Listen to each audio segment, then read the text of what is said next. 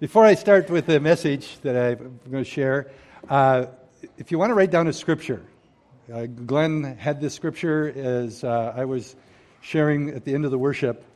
Uh, it's in Jeremiah 17, and I'm going to give you two verses, verse 7 and verse 14. Jeremiah 7, 17, I should say, and verses 7 and 14. It says this Blessed is the man who trusts in the Lord and whose trust is the Lord. And then verse 13, 14 says, Heal me, O Lord, and I will be healed. Save me, and I will be saved, for thou art my praise. I think two scriptures to encourage us and to challenge us in our faith and where we put our trust.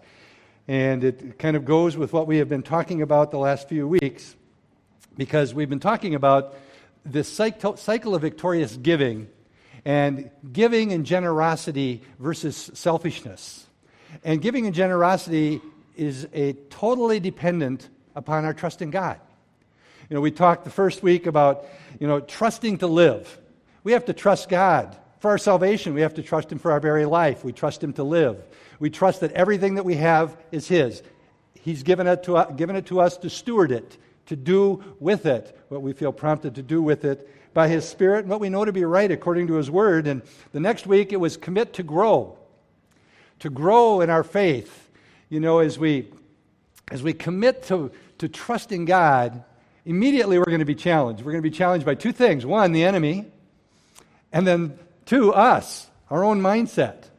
Do we really believe and can we act on and are we, will we commit to do what we know we're supposed to do? And how we're supposed to live and act. And then, third, was delighting to give.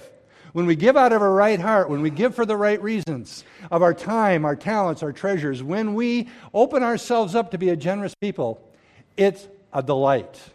We are oftentimes way more blessed than those that we would be reaching out to to bless. So this week, it's the title of the message is Rest or Resting to Inherit resting to inherit. In Psalm 37, the first seven verses, I'm only going to read verse 7, but we've been reading them each week. And I'd encourage you, if you haven't read them, read Psalm 37 and really meditate on it. You want a good devotional. Go through that chapter. But verse 7 says, Rest in the Lord and wait patiently for him. Do not fret because of him who prospers in his own way, because of the man who brings wicked schemes to pass. And I'm going to use that word wickedness a couple different times in scriptures that I read, but we need to understand something. Because when I hear that word, or you maybe hear me say that, wicked people, we're thinking about some evil ogre out there that's committing the most atrocious crimes and sins. We need to redefine that. God sees all who do not know Him as their personal Lord and Savior as wicked. They are separated from God. Even the best things that the unsaved do will burn. Understand this. We are righteous because of Christ. We were wicked before we accepted Jesus Christ as our personal Lord and Savior. Sometimes we miss the significance of some of these scriptures we read because we put in this little box over here wicked people. You know, it, it, try to put aside personalities of people. There are some really good, kind, loving, wicked people. I know a lot of them. I'd like to think I was one when I was still wicked. I'd pray that I am one now that I'm not wicked. But we need to understand that going forward. I want to start with this story. It was uh, written in Dr. Bruce Lockerbie's book, and it's a true story, and it's about a world class runner, a world class runner who lived in New York City. She was one of the elite runners in America, and she was invited to run in a race up in Connecticut. Well, on the East Coast, it's a little bit closer to get from one state to another, so the day of the race, she got up in the morning and she got in her car and was going to drive up to Connecticut to run in this race. She had received the instructions via telephone and figured she was on the right path. And she's into Connecticut and she's driving and she realizes, I don't have any idea where I'm at. I'm totally lost. It should be here somewhere. So she stops at a gas station and she's talking to the gas station attendant and she says, Can you help me? I think I'm in the general vicinity. I'm been invited up here to run in a race, and all I can know about the race for sure is it starts, the starting place of this race, this uh, over the road race, is in the parking lot of a mall. Well, the parking garage attendant told her, he says, You know what? I, I know exactly where you're supposed to be then. You just need to go up the road a few more miles and take a right, and you're going to see the mall, and you should see people there for this race. I've heard about the race myself. So she gets up there, and by the time she gets there, it's crunch time, it's late. It's, it's, they're registering. She runs up to the registration desk and tells them who she is. And the guy registering the runners is a little bit shocked, and she's surprised he's so shocked because he's shocked that such an elite runner would come to their race. But there wasn't time to have any conversation. He says, Quick, put your bib on, that, your number on, and get over to the starting line, and you can participate. We're great, glad you're here. She gets over there and she looks around and she's a little surprised. She doesn't recognize as many of the runners as she thought she would. The gun goes off and they take off. And needless to say, she wins the race. As a matter of fact, the second place finisher was a man and he was over four minutes behind her in this race. And she didn't really real what, realize what had happened. But she discovered as they were handing out the awards that the race she was supposed to be at was several miles further up the road. She'd gone to the wrong starting line, she ran the wrong course, and she missed her chance to win the prize. Because when he gave her her little first place medal, she was expecting an envelope with money and lots of money to win this big prize. Wrong race, wrong course. Didn't matter how she'd done. I want to read a quote to you, and it's a little bit of a longer quote, but it's written. This quote was from a man by the name of Richard Baxter. I'm shocked if many of you have heard of him. He died in the 1600s. He was a English Puritan church leader. So a couple of the words might not be words we're as familiar with, but listen to what he says. He said, It is a most lamentable thing to see how most people spend their time and their energy for trifles. Well, God is cast aside. He who is all seems to them as nothing. And that which is nothing seems to them as good as all. It is lamentable indeed knowing that God has set mankind in such a race where the finish line is either heaven or hell, and the end is certain and they should sit down and loiter or run after childish toys of the world, forgetting the prize they should run for. Were it not possible for one of us to see this business as the all seeing God does, and see what most men and women in the world are interested in and what they are doing every day, it would be the saddest sight imaginable. Oh, how we should marvel at their madness and lament their self delusion.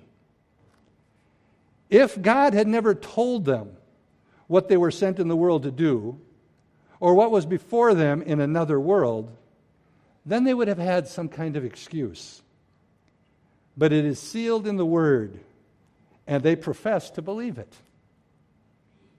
Wrong race, wrong course, major disappointment with the prize.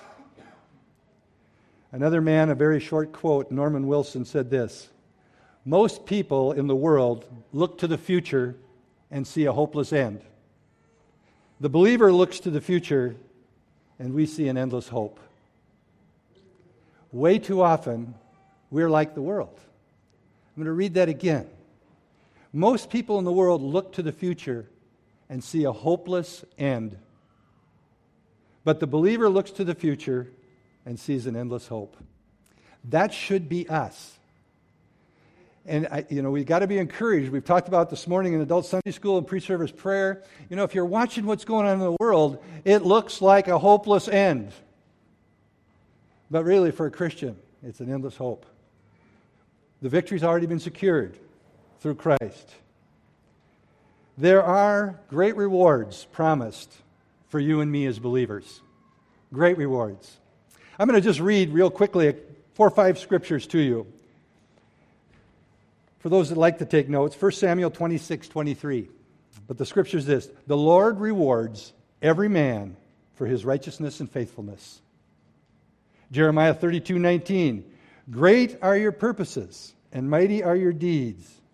It's speaking of God. Your eyes are open to all the ways of men. You reward everyone according to his conduct and as his, disease, as his deeds deserve. Psalm 17, 14.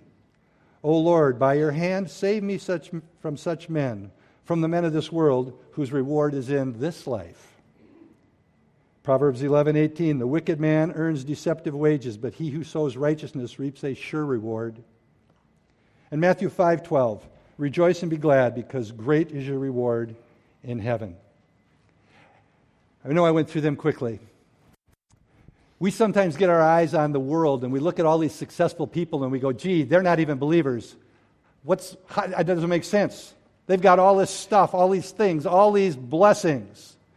We're confused again. In God's eyes, they mean nothing. Nothing. He's looking at that and sees the deeds of wicked men and wicked women because they don't know Jesus as their Lord and Savior. But as Christians, the promises for, of rewards are throughout Scripture. I could have went on and on and on. Now, as a Christian, the first and greatest reward is our salvation. We will spend eternity in heaven. It is the hope of the future. That's where we're going to go. But you know what? For a Christian, it's a win win situation. The Bible makes it clear over and over and over again. Now, first, I'm going to back up and say these words Your salvation is by grace through faith alone. Period. However, the good news is there are rewards. And for a Christian, there are rewards here on this earth, blessings for obedience. The Bible tells it over and over and over. God blesses his people who obey his word. When we do right things, when we follow the biblical principles, blessings occur. That doesn't mean our life is smooth as glass. We have tough times. It's a roller coaster at times. We go through trials and testings, those mountains that need to be moved in our life. And we need to understand that it's all part of a process. God will use it for good for His kids. We need to trust Him. Trust Him, trust Him. Keep our eyes on Him. When Peter was sinking and he screamed, God, save me. In my mind, it doesn't say this. In my mind, in the Bible, it says God immediately reached out. And in my mind, I see Peter grabbing his hand and hanging on for dear life. And that's what we need to do. Too often, God's right there waiting to rescue us, but we won't grab hold because of what He is extending towards us isn't what we expected or isn't what we wanted at that moment. For a Christian, it's a win win deal blessings, eternal blessings. And once we get to heaven, and I can't go into all this into detail, but once we get to heaven, guess what? There are rewards for us there too. I don't know what they all are. The Bible doesn't tell us. But it tells us there's rewards. We're all going to get a crown of glory, right? Amen. I want mine to be so loaded with jewels it hurts my neck, except there will be no pain in heaven. Praise God. But I don't know what the rewards really are. But I, don't you? I mean, if I get one, anybody who gets one, anybody who gets the crown, we're going to be so happy it doesn't matter. But the reality is, there are rewards for us in heaven besides our salvation. So it's a, it's a no lose deal for us as Christians here on earth in this life. And when we begin to understand that we can count on God's promises, write down 1 Peter 1 3 if you're taking notes. I'm going to just read it quickly and not develop it. But praise be to God the Father of our Lord Jesus Christ. 1 Peter 1 3. In this great mercy, He has given us new birth into a living hope through the resurrection of Jesus Christ. Man, it would be great if it stopped there, but it doesn't. It goes on and says, and into an inheritance that can never perish, never spoil, or never fade, kept in heaven for you and me. That's a guarantee. What a guarantee. This reward is not something that's going to be diminished, it's not going to depreciate, it's not going to wear out, none of those things. And when we begin to believe this truth, we will find spiritual rest. And the world wants spiritual rest. They don't know what it is they want.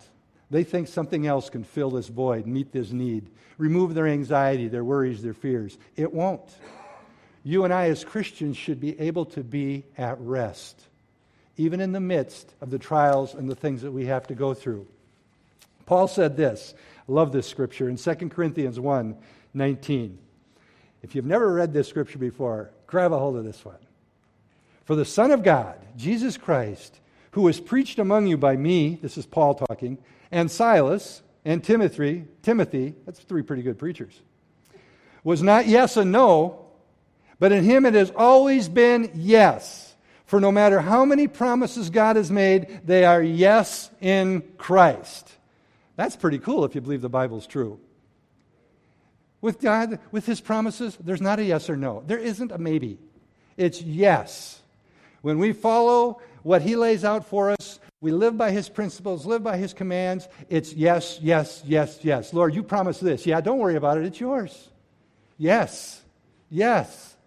Wouldn't you love it when you were a child if your parent was like that? No, you wouldn't.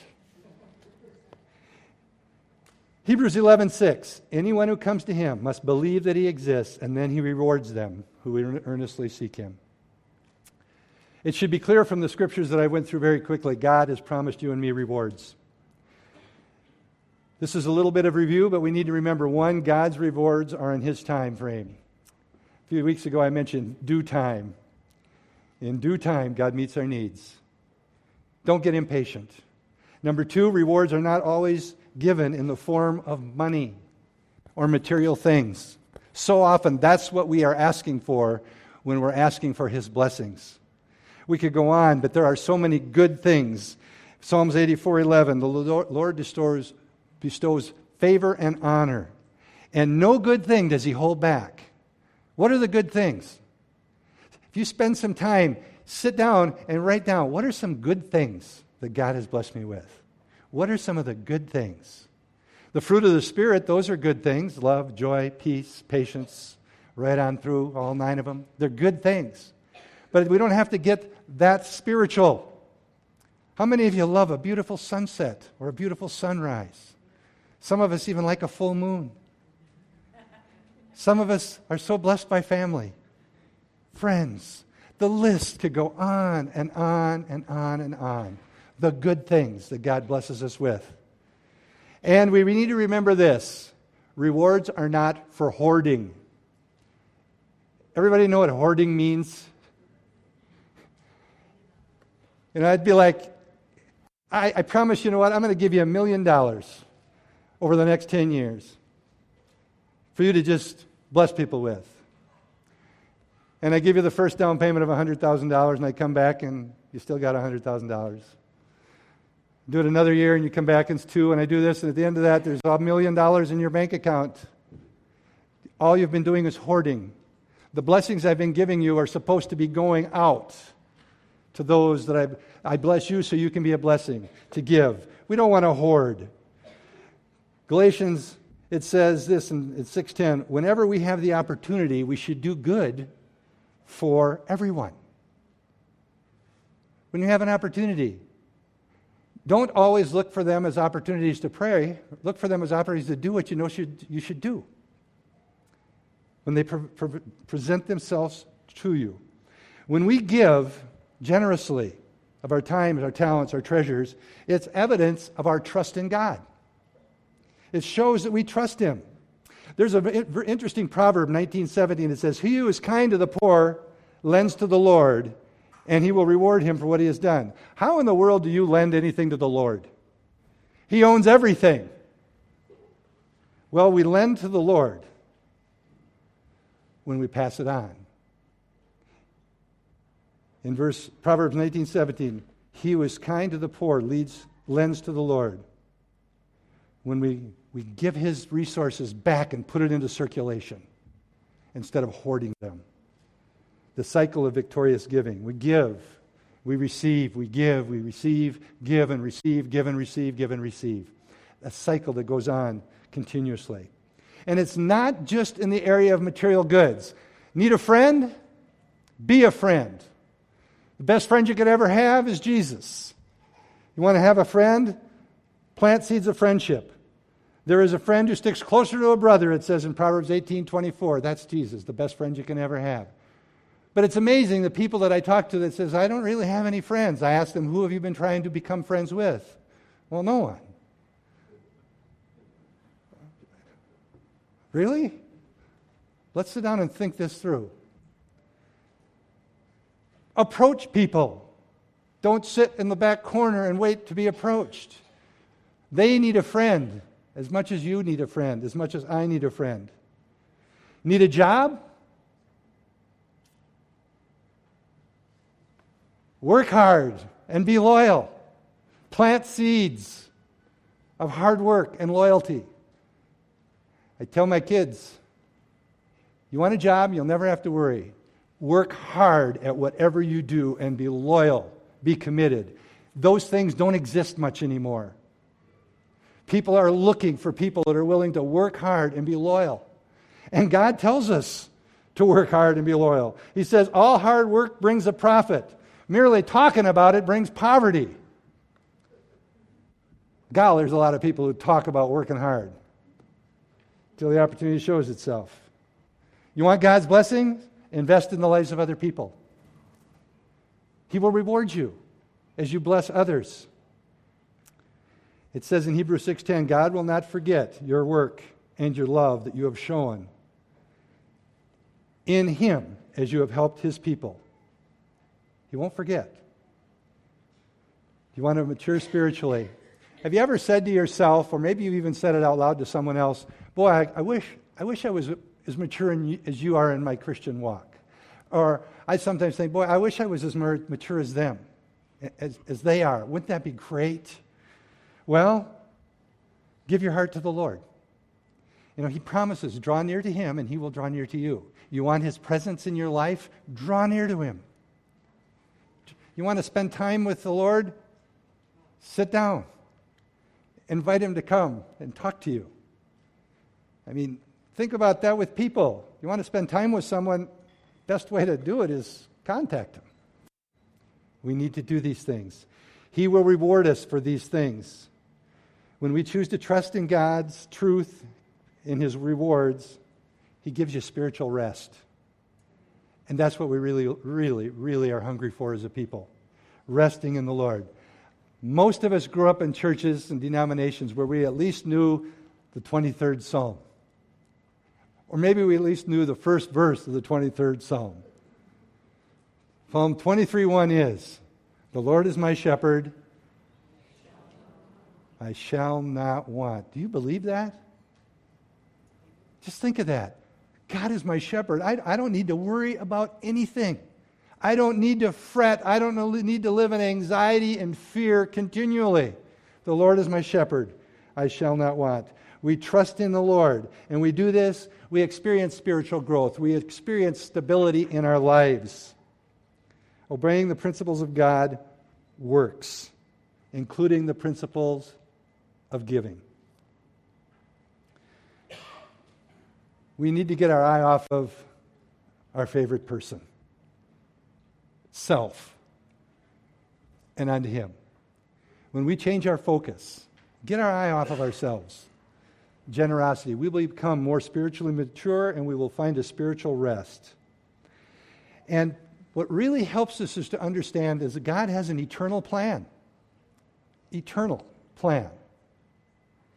We start to see things in light of eternity. When we have an eternal view of things, we begin to understand that focusing on the eternal brings me peace. When I sit down or you sit down and you watch the news, I don't recommend it, but if you do, all kinds of anxiety, fear, worry, all the evil that's out there. And it just starts to be a burden. Switch your focus to the eternal plan. Jesus is coming back. We're going to spend eternity with him. Yeah, we pray about these things. We need to do all we can to help people. Absolutely, in this world. It's, but it's provided millions of opportunities for Christians to be blessings.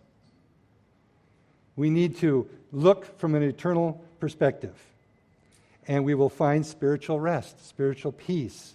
But it never comes without a price. Might have heard this before. I believe it's biblical, or at least the principle is. Anything worthwhile is going to cost you something. Anything. There's an interesting story that I can't go into because of time, but Some of you may be familiar with it. David was king, and things were bad for Israel, and he wanted to build an altar and pray to God.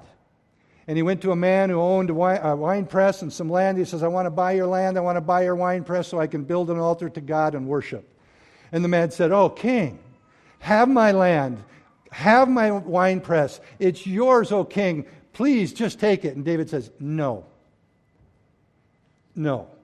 I will not sacrifice anything to the Lord my God that doesn't cost me something. It's going to cost us something. It's going to cost us obedience. We're going to have to say no to things of the world. But the eternal rewards are so, so much greater. If you read through the Bible stories that we've been going through in the last year, basically, of the story, you'll see over and over again people who receive great blessing on the front side, it cost them something. It cost them something. So I want to close this series with this challenge. And basically, what I want to do, I want to encourage you to challenge yourself. And what I want you to challenge yourself to do is, first of all, review God's gifts to you. Really, you can't worship God unless it's coming out of a grateful heart. Start thinking of the good things that He's blessed you with. Then I encourage you to ask yourself about the motives of your heart. What's your attitude? What are your motives when it comes to giving and generosity? Giving of your time, your money, your gifts, talents, whatever. Third, reflect on your personal faithfulness. How faithful are you to what God has entrusted you with? He blesses us to be a blessing. And, and fourth, you will get into the cycle of victorious giving.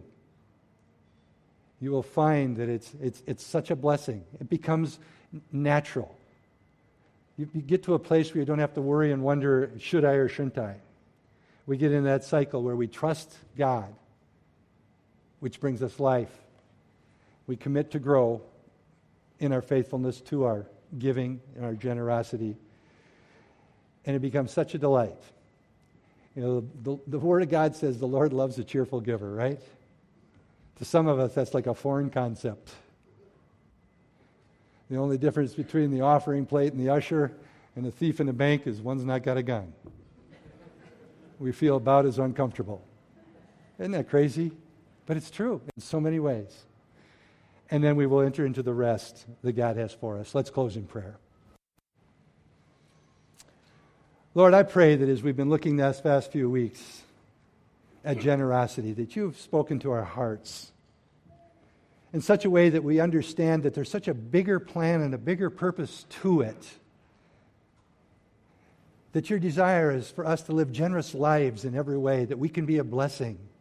That our generosity represents your generosity in offering Jesus as a sacrifice to die for us. What an amazing gift of generosity that brought great rewards to all of us. God, forgive us of our selfishness. Convict us in those areas of our lives where we are holding on to stuff way too tightly. God, I thank you for the blessings and the abundance that you pour out upon us as a people. God, I pray for those that are here today that there is a mountain in their life that needs to be moved. It might be relational, it might be financial, it might be a health related issue. God, you are faithful. We pray that you will minister life to our very souls. And Lord, I pray now that you will bless the food that we are about to eat. We pray your favor will be upon Peter and Tanya and on Jaron as they are preparing for their mission trips you're calling them to. We pray that you would give us a general spirit generous spirit as we give today. We ask all this in Jesus' name. Amen.